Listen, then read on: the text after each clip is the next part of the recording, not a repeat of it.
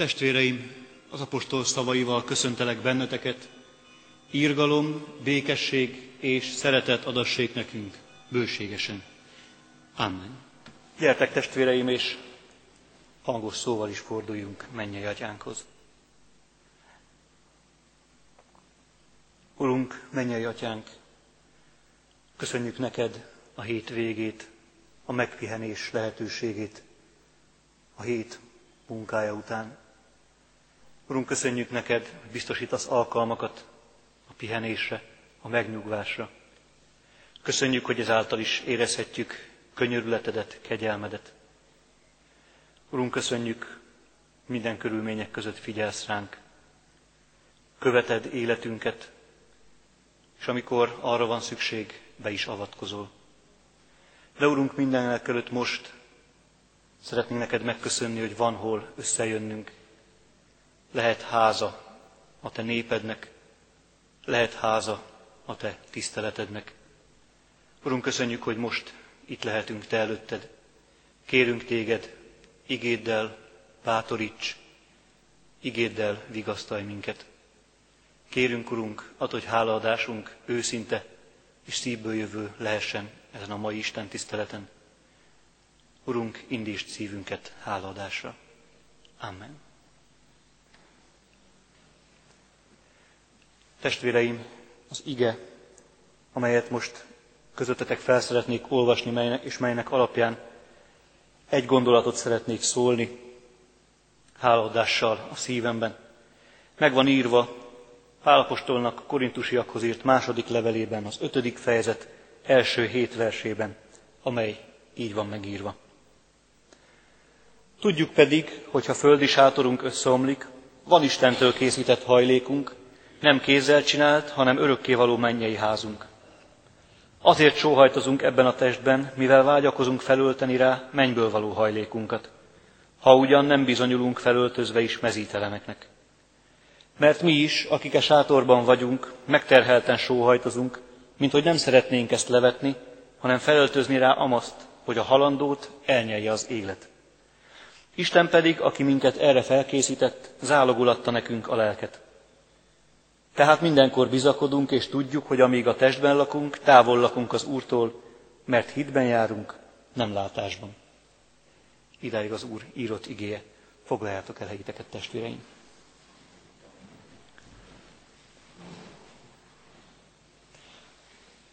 Ahogyan végignéztem a heti igéket, amik ezen a héten reggelről reggelre előkerültek, és azon gondolkodtam, hogy vajon melyiket választom közülük, mert úgy éreztem, hogy ezek közül kell erre a mai estére ige szakasz textust választanom, akkor megakadt a szemem ezen az első hét versen. Megakadt rajta a szemem, mert, és ez személyes vonatkozás, mostanában elég sokszor kellett szokásomtól eltérően koporsó mellett megállnom és temetnem. Olyan embereket, akiket jó részt én nem is ismertem. Sőt, ha most visszagondolok, egyiküket sem ismertem személyesen. Megszólított ez az ige, mert szó van benne arról, milyen az élet, szó van benne arról, ez az élet egyszer véget ér, szó van benne arról, hogy az élet után új élet vár, és bizony szó van benne arról, és ezért hoztam különösen ma este ide, egy hálaadó Isten tiszteletre. Szó van benne arról, hogy ez a világ, ez az élet, amit most élünk, egyáltalán nem egy völgy csupán. Itt is van hazánk, de a mennyben is van hazánk. Éppen ezért az egyetlen gondolat, amit, amit itt most szeretnék kifejteni, az az, hogy van otthonunk. Van otthonunk ezen a világon, és van otthonunk bizony az Istennél is. Erre nézve van reményünk, Pálapostól is ezt a reménységet hozza elő, és éppen ezért lehet érte hálát adnunk. Nagyon nehéz az a szöveg, ami itt előttünk van. Még magyarul is nagyon nehéz, görögül meg pláne nagyon bonyolultnak tűnik. Ugyanis nem lehet tudni pontosan, Pál miről beszél, illetve egy részét lehet tudni, egy bizonyos részletét, amire majd ki szeretnék térni, azt viszont egy kicsit nehezen lehet magyarázni. Mert az egyértelműnek tűnik, miről beszél Pál. Azt mondja, Tudjuk pedig, hogyha földi sátorunk összeomlik, van Istentől készített hajlékunk, nem kézzel csinált, hanem örökkévaló mennyei házunk. Arról beszél Pál, hogy bár ezen a földön is itthon vagyunk már, mert ezen a világon, itt Kecskeméten élünk. Van házunk, van lakásunk, ahol haza tudunk térni, vannak olyanok, akik várnak minket, vannak szeretteink. Röviden szólva, van otthonunk, azért Pál mégis azt mondja, mindannyian tudjuk, hogy ez a földi élet, vele együtt az otthonunk, az itteni otthonunk egyszer majd elmúlik. Kinek előbb jön el ez az idő, kinek később, de hogy eljön ez az idő, annyi bizonyos. És azt mondja ez emellé, de van Istentől készített hajlékunk is. Nem csak az van, amit itt látunk, nem csak az van, amit itt meg tudunk fogni, amit talán mi építettünk kemény munkával, hanem bizony az Istennél is van helyünk, van otthonunk, amit nem mi csináltunk, amit nem mi készítettünk, nem mi érdemeltünk ki, hanem amit az Isten ő saját kegyelméből, saját döntése okán tart fenn nekünk és készítette el nekünk. És mégis azért Pál ebben az ige szakaszban itt különösképpen, mintha egy kicsit vívódna saját magával is. Pálnak a legszemélyesebb levele egyébként a második korintusi levél, és ebbe a személyességbe belefér az is, amikor Pál bizony elmondja, hogy ő mivel harcol igazán. És ebből az igazakaszból nagyon jól látszik, hogy azért Pál erősen harcol azzal a gondolattal, hogy bár van reménysége és van hite, mégis azért a halál őt is rettenti.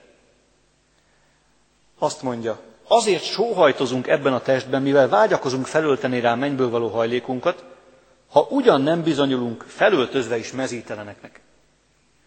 Nagyon bonyolult mondat ez, főleg azért, mert nem tudjuk behelyettesíteni, hogy mi az X és mi az Y.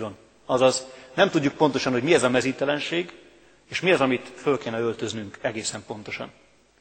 Máshol beszél Pál arról, hogy amikor majd Krisztus visszajön, akkor akik még életben vannak, azok majd elváltoznak.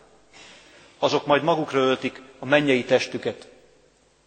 Úgy lehetne ezt talán legegyszerűbben illusztrálni, mint a különbség a között a test között, ami, amiben Jézus a keresztfára megy, és a között a test közötti különbség, amikor már feltámadottként jelenik meg.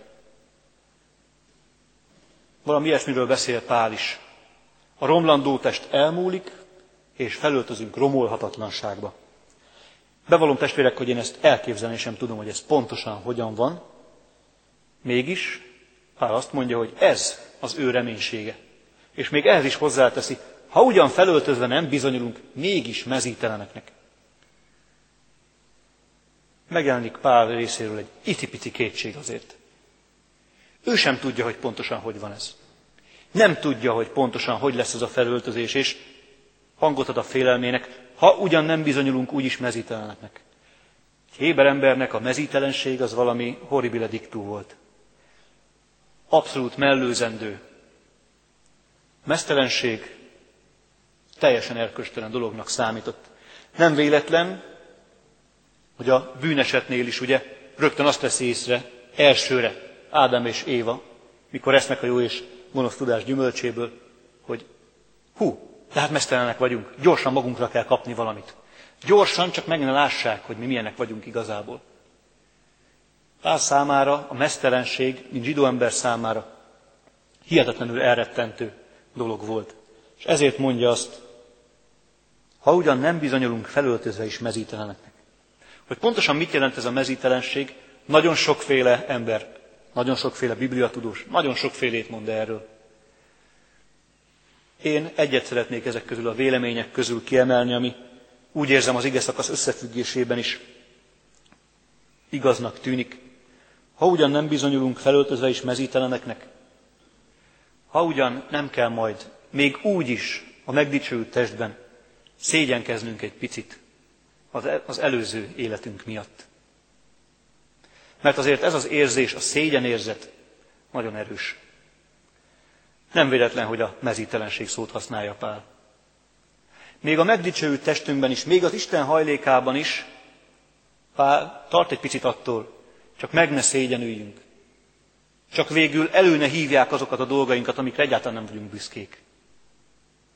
És aztán a tizedik versben újra előjön, mert mindjájunknak leplezetlenül kell odállnunk a Krisztus ítélőszék elé, hogy mindenki megkapja, amit megérdemel, az szerint, amit a testben cselekedett, akár jót, akár gonoszt.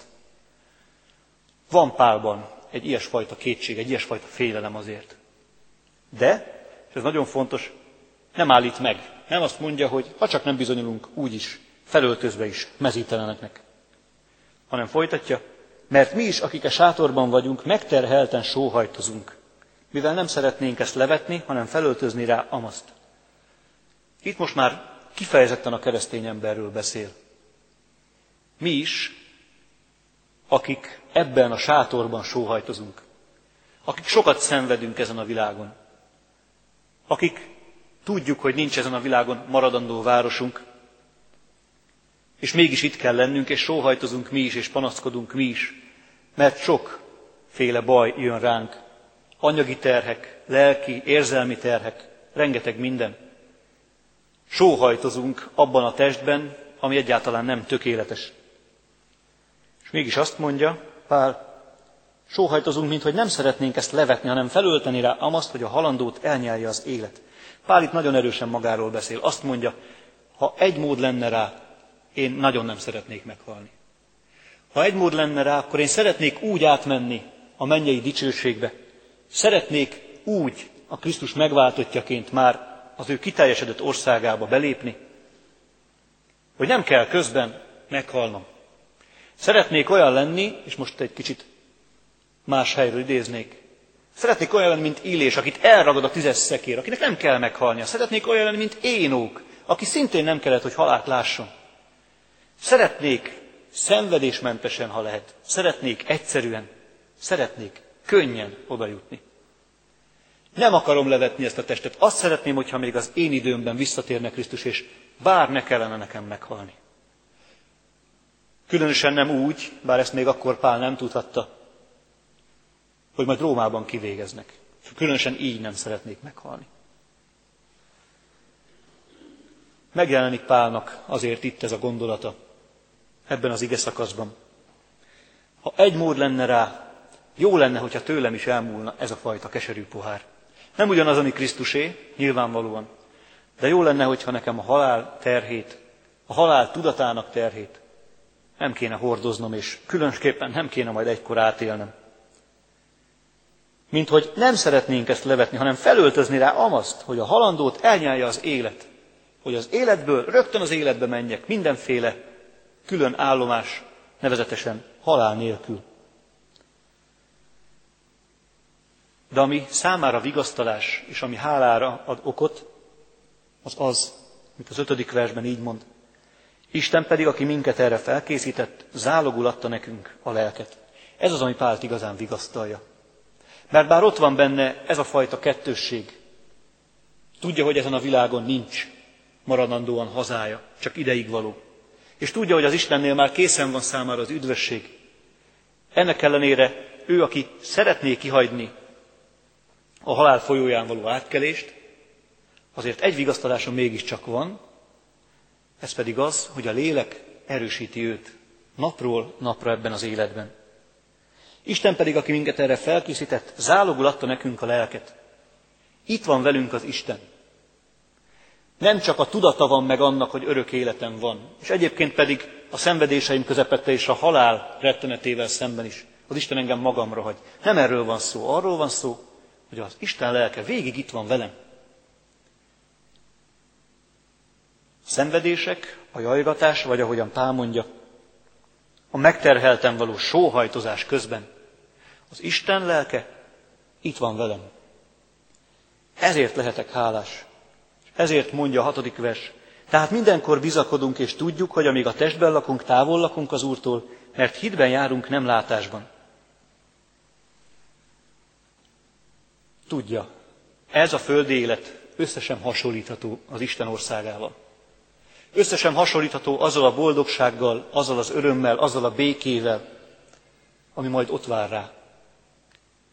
Összesen hasonlítható, és mégis itt, ebben az életben tud bízni az eljövendő felől. Van reménye az eljövendő élet felől. És ez egy nagyon nagy dolog.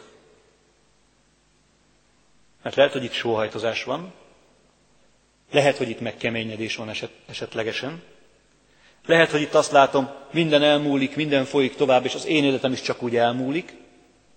De mindeközben Pál azt mondja nekem, van reményem afelől, hogy amit az Isten mondott, amit az Isten napról napra erősít bennem az ő lelke által, tudni, hogy van otthonom, van helyem, van hazám őnála, az valóság. Mert bár itt nem látszik ennek az országnak a kiteljesedése, bár innen nem látszik az otthonom a maga valójában, mégis bizakodunk, mert hitben járunk, nem látásban. És ez itt a kulcs. Hitben járunk, nem látásban. Azért az enyém az ország, azért az enyém az Istennél elkészített hajlék, mert elhiszem, hogy az enyém. Az Úristen oldaláról minden rendezve van már. Ő már berendezte azt. Ahogyan Jézus mondja, elmegyek és helyet készítek nektek. És ha majd helyet készítettem nektek, ismét eljövök, hogy magam mellé vegye, vegyelek titeket. Hogy ahol én vagyok, ott legyetek ti is. A hajlék készen van az Isten részéről. Pál azt mondja, ehhez az ember része az, hogy elmeri hinni. Valóban így van. Hitben jár és nem látásban. Nem arról van szó, hogy megy az utcán, egyszer csak meglát egy házat, és hirtelen a lélek megvilágosítja őt. Ez a te házad. Nem egészen ilyen ez a dolog. Olyan hazáról van szó, amelyet sem Pál, sem mi soha nem láttunk a két szemünkkel. De amely mégis a miénk, amelyre nézve lehet reményünk. Mert az Isten azt mondta, hogy így van. Ha hiszünk ennek az Istennek, akkor van otthonunk. Nem csak itt ezen a földön, nem csak a családunk körében, nem csak egy bizonyos helyen, vagy életünk bizonyos szakaszaiban más és más helyen van ez az otthon, hanem ez az otthon örökkévalóan ott van az Istennél. Mi is hálásak lehetünk, mert az Úristen nem csak Pálnak, hanem nekünk is kijelentette. Van otthonotok, van otthonod az Isten országában. Van lakhelyed. És lehet, hogy itt a földön el is veszik a lakhelyed egykor, ha máskor nem, amikor majd meghalsz, akkor bizonyosan. Istennél nála lévő helyedet soha senki nem verti el tőled. Mert az Isten szabadon, az ő kegyelméből adja neked, adja nekünk, mindannyiunknak. Azt gondolom, hogy ezért az üzenetért, ezért a szóért, ezért a megerősítésért lehetünk hálásak akkor is, hogyha Pállal együtt mondhatjuk, sokat kell nyögnünk, Sokat kell sóhajtoznunk ebben az életben. És bizony sokszor egy-egy koporsónál megállva, vagy úgy egyébként. Meg is rémít az elmúlás gondolata, annak húsba vágó valósága. Mégis hitben járunk, nem látásban. Hálásak lehetünk az Úristennek azért a hitért, amely a miénk lehet, és azért az otthonért, amit ő ad nekünk. Amen. Gyertek testvéreim, most valóban adjunk is hálát az Úristennek.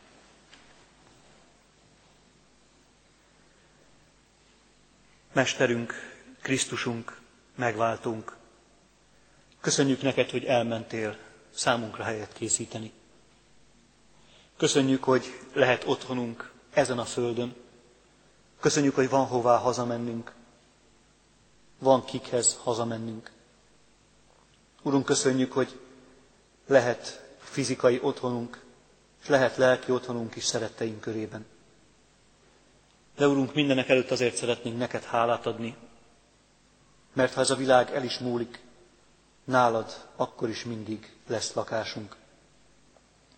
Urunk, nem tudunk ezért elég hálásak lenni. Nem tudunk olyan szép szavakkal imádságot mondani, vagy éneket zengeni, amely igazán jól kifejezné hálánkat. De Urunk, Tudjuk, hogy Te látod szívünket annak teljességében, annak őszinteségében. Urunk, fogad szívünk háláját szívesen. Urunk, szeretnénk Téged kérni, azért a reménységért, amely Pálé is volt, és amely a miénk is. Tarts meg minket ebben a reménységben. Tarts meg minket abban a hitben, hogy ingyen kegyelemből van helyünk a Te országodban. Urunk Krisztusunk, kérünk, hogy ígéretet szerint kísérd, kövesd, vezesd földi életünket is. Kérünk Krisztusunk azért az időért, ami ezen a földön adatik nekünk, hadd telhessen hasznosan, hadd telhessen békében, hadd telhessen minél több és nagyobb örömben, de különösképpen is hagy telhessen a Te jelenlétedben. Kérünk Krisztusunk, ígéretet szerint légy velünk minden napon, e világ végezetéig. Amen. Mi atyánk, aki a mennyekben vagy, szenteltessék meg a Te neved. Jöjjön el a Te országod, legyen meg a Te akaratod, amint a mennyben, úgy itt a földön is. Ami mindennapi kenyerünket add meg nekünk ma, és bocsásd meg védkeinket, miképpen mi is megbocsátunk az ellenünk védkezőknek. És ne vigy minket kísértésbe, de szabadíts meg minket a gonosztól, mert Tiéd az ország, a hatalom és a dicsőség mindörökké. Ámen. Testvéreim, és az Istennek békessége, amely